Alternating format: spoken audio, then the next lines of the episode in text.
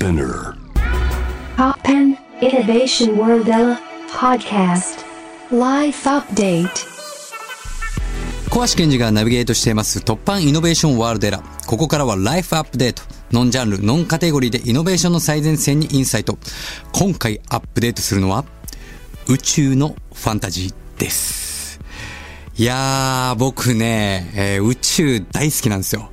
子供の頃からね、もうあの、いつか宇宙へ行こうっていう風に思って、でもなんかあの、ちょっとひねくれていたっていうか、天の弱だったので、人の作ったロケットには乗りたくないって言って、で、学校の帰り道にあの、工場によって自分で部品を集めて、宇宙へ行こうとしていたっていうぐらい宇宙好きです。で、まあ、ちなみにあの、この収録を行っているのは実は12月前半なんですが、予定通り行ってれば、日本の民間人で初めて ISS に前澤友作さんが滞在し帰還しているという、すごいタイミングですね。まあ前澤さんに限らず世界各国で民間人がもう本当今年は次々と宇宙に行くことがたびたびニュースになっている現代ですが、めちゃめちゃ僕はワクワクしてるし多分皆さんもだんだんなんかあれあれこれ本気で自分たちもいけんじゃないのって思い始めてるかもしれませんが、今回はその宇宙ビジネスをキーワードに最新情報をアップデートしていきたいと思います。お迎えしているのは一般社団法人スペースポートジャパン共同創業者理事片山俊弘さんです。よろしくお願いします。はい、よろしくお願いいたします。片山俊弘と申します。いやー、僕ね、本当にあの、片山さんに、あの、前回、エナというね、エキシビジョはいンに、あの、いらしていただいて、はいそれこそアーティストの、からご紹介いただいて初めてお会いした時に、もう全身が鳥肌立ってビビビーっと、あ、宇宙みたいな、来た目の前に宇宙来たみたいな、そうだったんですね。本当に鳥肌が立つぐらいだったんですか。立つくらいです。もう僕はやっぱいつか宇宙行きたいってずっと思ってたので、うん。目の前に宇宙と繋がる人が来たって思って、で、あの、片山さんが出された、最近出された著書なんですけど、超速でわかる宇宙ビジネス、すぐ買いまして。ありがとうございますもう出てすぐ買いまして。はい。で、もう読ませていただいて、これはね、あの、めちゃくちゃ多分誰もが興味持つっていうか、まあ、宇宙ビジネスってね、普通一般からするとなかなかこうちょっととっつきにくいというか自分とごとになりにくいんですけど、まさに片山さんってあの普段もともとというか全然宇宙とは関係なかったんですよね。そうなんですね。私はあの、広告会社に実はずっと勤めておりまして、はい宇宙は6年前ぐらいからたまたまやっているというような。たまたま6年前から普通宇宙やんないですけど。ちょっと石油の外交のお手伝いといいますか、はいはいはいあの日本政府のお仕事を国家戦略やっていた時がありまして、はいその時に、えー石油の権益を確保するために、はい宇宙ビジネスをちょっと利用するみたいなことがありまして、そこで偶然宇宙と出会いました。はあ。ちょっと具体的に、この、その片山さんが、あの、携われている、理事を務められている、スペースポートジャパンっていう宇宙ビジネスなんですけど、これって一体どんなプロジェクトなんでしょうか？はい、えースペースポートジャパンはですね、はい。3年前に立ち上げたええ。一般社団法人です、はい共同創業者は私含めて7名となっておりまして、何をするかっていうといわゆるスペースポート、はい。日本語で言うと宇宙港を日本に。実現していくとはい。いうことが目的になってます、はい。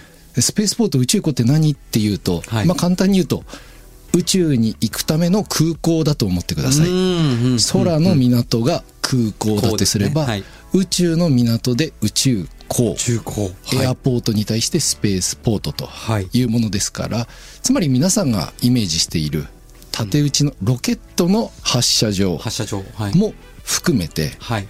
最近はですね水平に離陸つまり滑走路から水平に離陸してそのまま宇宙行くっていう機体がはいはいはい。次々開発されているのでちょうどあれですよね、今年で言うと、あの、リチャード・ブランソンがバージンバージでンギャラクティックとか。って言ったのもまさに。はい、人を運ぶバージンギャラクティック、はい。衛星を運ぶバージンオビットが結構有名ですね、はい。それ以外にもいろいろあります日本では、ええ PD エアロスペースとかい。スペース、そういった機体が水平に離陸できるので、うん。空港を宇宙港としても活用できるできる。はあはあはあ。なのでそういった本当に広い意味でロケットの発射場から空港の利活用に至るまで、いろんなジャンルの宇宙港を日本で実現するためにさまざまなかあの活動をしているという団体です。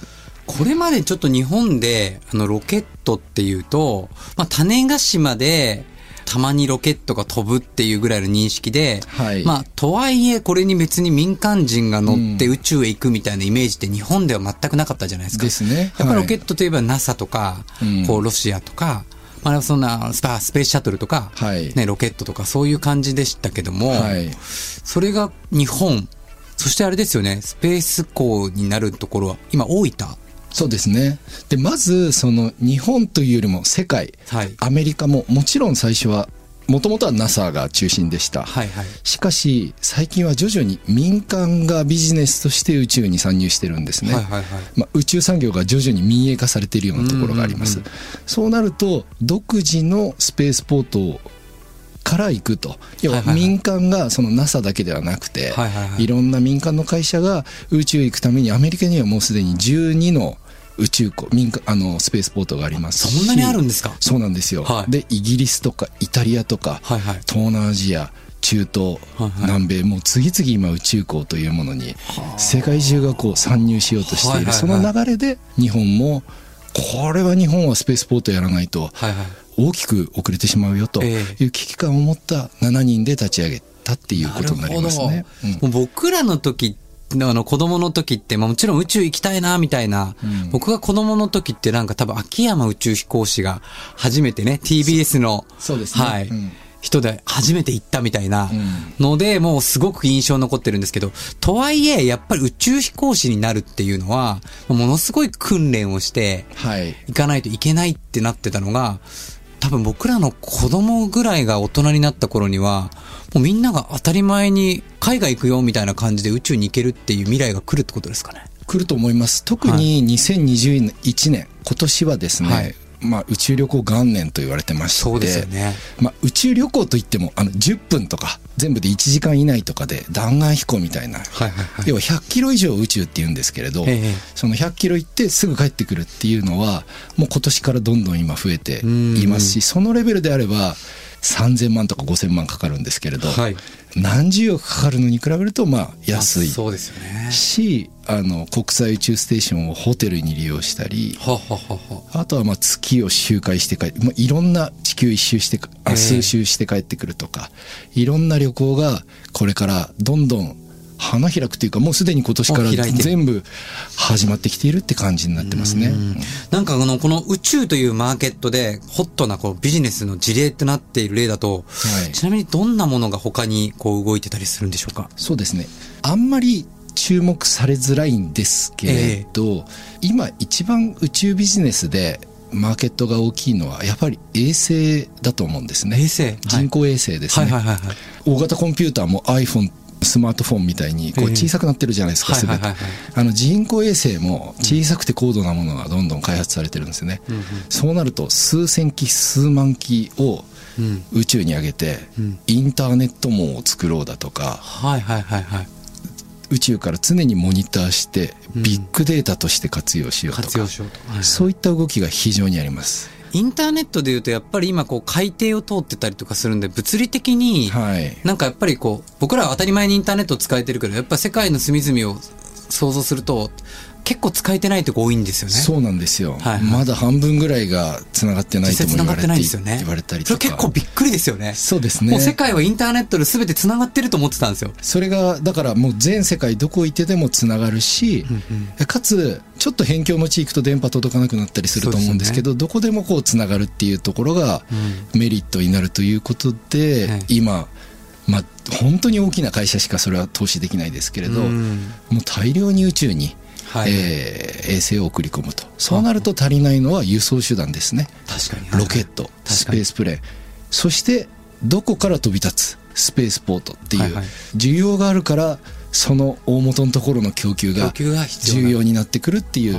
ただちょっと地味と言いますか、はいはい。インフラに近いので。大事だけど華やかじゃないからあんまりち一般の人には注目されづらい。れにくい。どうしても宇宙旅行みたいな。それこそね、堀江門こと堀江さんも高文さんも北海道のね、大気町とかでロケット上げてるじゃないですか。そうですそうです。あれは何のためとかってやっぱ一般の人からすると分かんないですもんね。わかんないんですよね。だからそれもやっぱり小型衛星を宇宙に運びたい需要が多すぎてそうですよね。うん。それに対応するにはもともと大型衛星に小型衛星いっぱい入れてはいはい。運ぶと、でも高いんですよね、はいはいはいはい。なので小さいものを安く運ぶみたいな、うんうんうんバイク便のような感覚で、はいはいだから彼らはこう世界最低性能で安い価格で行くよっていうことを売りにしてロケットを上げてるっていう形になると思います。でもこれから本当にあの、まあ、あらゆるビジネスも含め、宇宙にこれだけ大量に行くようになると、やっぱこう宇宙に行くまでの、なんかストーリーとか、はい行って戻ってきたらやっぱ人生観変わるっていうじゃないですか。でやっぱそれってものすごいセレブレーションだと思うんですよ。うんやっぱそこに行く前後とかっていう体験とかも、ますます必要になってきますよね。いやまさにおっしゃる通りで、え宇宙旅行に行かなければならない合理的な理由ってええあんまりないと言いますか、うんどちらかというとその祝祭感と言いますか、ええええ未知との遭遇をやりたい。そうですね。ああとはそのなんかいろんな人生観と関わる時に、はい。決してその宇宙行くところだけではないと思うんですよね。うん。例えばディズニーランドに行きました、はいはいはいはい。な旅行に行きましたっていう時にその飛行機に乗ってる間だけじゃなくてその前後の体験も全て重要になってくる、はいはいはい。むしろそっちが重要かもしれないぐらいかもしれないですよね。そうした時にこれ今までの宇宙産業の人だけではうん絶対成立しないぐらいのはい大きなサービス産業はい。になっていくことは間違いない。これはちょっとワクワクしますね。なんかそういううんちょっと直前行く手前までのストーリーを描いたりとか、そこをエンターテインメントにするのっていうのは、まさにちょっと自分がやってきたようないやーもうまとさにだったりするので。本当におっしゃる通りだと思いますね。小橋さんのようないろんな新しい形のはい。体験型のエンターテインメントをはい。いろいろ作られてきた方こそ、もちろんそれ以外のあのはい。サービス産業とかホテルとかい。ろはいんなエンタメ産業の人とかがどんどん参入するだろうしすべき時代に今まさに差し掛かってきてると思いますね。だからもう結構う起業してる方もこれから起業する方も、なんか宇宙とか関係ないって思ってた人も、あれ？ちょっと視点を変えたら、急に宇宙ビジネスに参入できるっていう可能性が十二分にあるってことですね。ありますあります。あとはい宇宙行った先、これから国際宇宙ステーションとかそういうのもなるべく民営化したいっていうのがあるんですよ。だからホテルとか。映画撮影とかまあホテル利用っていうことも含めて前澤さんみたいな形行き始めるんですけど。まあある意味であれですよね。宇宙旅行って言ってか、宇宙ホテルに宿泊してるってことですよね。そうですそうです、はいはいだから今はそこは実験施設ですけど、ええ徐々にホテルライクに変えていこうとしてるんですね。なるほど。モジュールとか、はいはいはいもしくはホテルとして新しく打ち上げると、そうなった時にホテルの体験そしてそこでじゃあエンターテインメントがあります、ええまあ、ちょっとしたシアターみたいなミュージカルやりますはい宇宙ならではの、はい。そうなった時にこれまさにエンターテインメントとかサービス業の人にチャンスがあるというか逆に宇宙産業の人だけでは全くできない分野だと思うのではいはいはいはい。そこをどうつながっていくかっていうことがん。今後の一番大事なポイントになると思いますね。なるほど。でも本当にあの今後これだけ宇宙に行く人たちがいると、やっぱりどうしても宇宙に残っていくゴミみたいなものっていうのも、はい。こうその問題っていうのもやっぱ残ってくるじゃないですか。あります。やっぱそういうのを解決する企業みたいのもできてきたりしてるんですよね。できてますね、はい。あの代表的に言うとアストロスケールっていう、まあ、はい。はい日本の会社が有名ですけれ岡田さん。ど岡田さん、はい。そうですね。やっぱりその宇宙レベルの環境問題 SDGs みたいなものはいはいはい。は重要になってくると思います、でさらにゴミを出さないことも大事だし、うん出したらそれをどうするかってみんなで考えることが必要。それに一番重要だと私が思ってるのはみんながやっぱ注目することですね確かに。無関心は敵だと思います確かうんそこでやっぱ注目させるためにやっぱエンターテインメント性っていうのが必要ですよね。もう非常に重要になってく僕はエンタると思いますね。ーテインメントはやっぱりある意味翻訳言語だと思ってるので、うんうんやっぱりこうやってワクワクさせていく。そういう意味では、やっぱりこ民間の人たちが宇宙へ行くっていうニュースっていうのはすごくいいことですよね。注目が集まる。いいことだと思います。うーん。そういう問題を本当はすごくネガティブで悲しい問題ではあるんですけど、エンターテインメントにして注目して、んみんなでポジティブに解決していこうよっていう解決策がもし見つけられたら、もうこれは素晴らしいことだとやっぱり思います。無関心だと、まあはいそもそもそれをこう問題とも認識しない。はい。でもやっぱ物事って好きになれば、はい。そこに愛が生まれて、うん。で、そのものに愛が生まれれば大切にしようという。そうですね。だから地球を超えて宇宙に愛が広がれば、はい。やっぱその宇宙全体、地球全体自分が生かされてるっていうところを、はい。なんかやっぱりちゃんと正していこうみたいな気持ちにみんながなっていくってことですかね。そうですね。なんかよく日本から出て行った方が、日本を愛する人多いじゃないですか、はいそれと同じように宇宙に出て行った人って必ず地球の大切さを痛感して帰ってくるんですねまさに。地球ほど貴重なうん。星はないとないですね。で宇宙レベルでどうするって考えた時に、うん例えばじゃあ火星をどうするって考えてる人がはい。火星の環境を考えれば考えるほど地球の環境をこうやったら解決できるかもっていう。うん。やっぱ引いて考えることの大切さ、まあ、結果的に宇宙に行くことによって地球の大切さをうん。世の中に伝えていく、うん。それこそが私がこの著書の中でも言っている、えグローバルな時代から、はい。これからユニバーサルな時代が。来るんじゃなかろうかと、ん。来るべきなんじゃないかっていう、そこにもこうつながってくると思ってます。うん。なんか僕昔からやっぱりその分断ってなんかその距離の認識の問題だなってすごく思っていて、はい。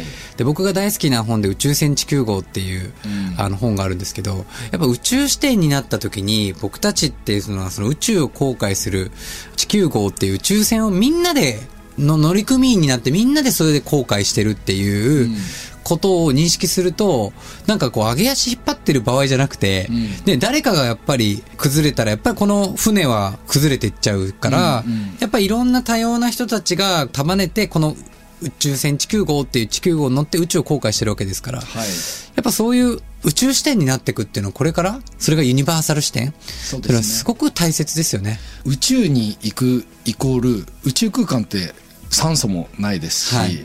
全く人人間生きていけないので、はい。宇宙船にしても宇宙ステーションにしてもある意味地球を再現してるとも言えるですようね、確かに。だからそこで地球を再現することの難しさは当然はいはい。分かりますし、さらに言うと国境がないですよね、うんうん。国境という概念が成立してない。ですね。確かに。あとは面白いのは上と下がないんですね。うんうんうん。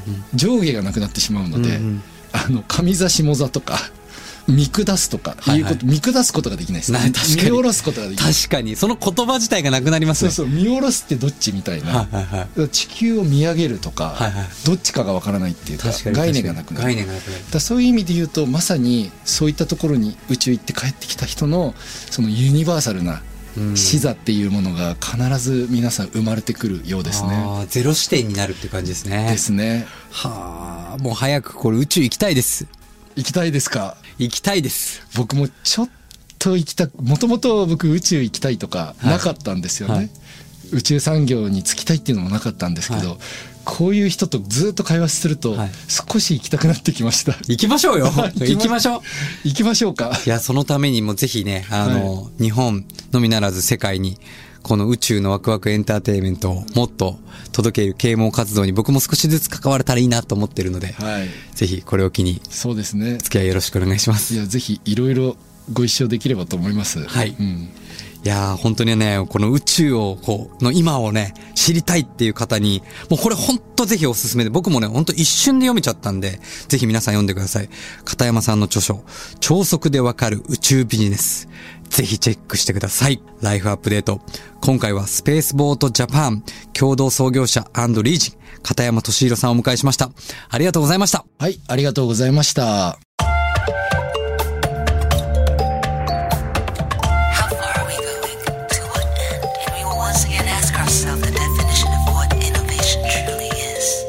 You're listening to J-Wave Innovation World Era podcast.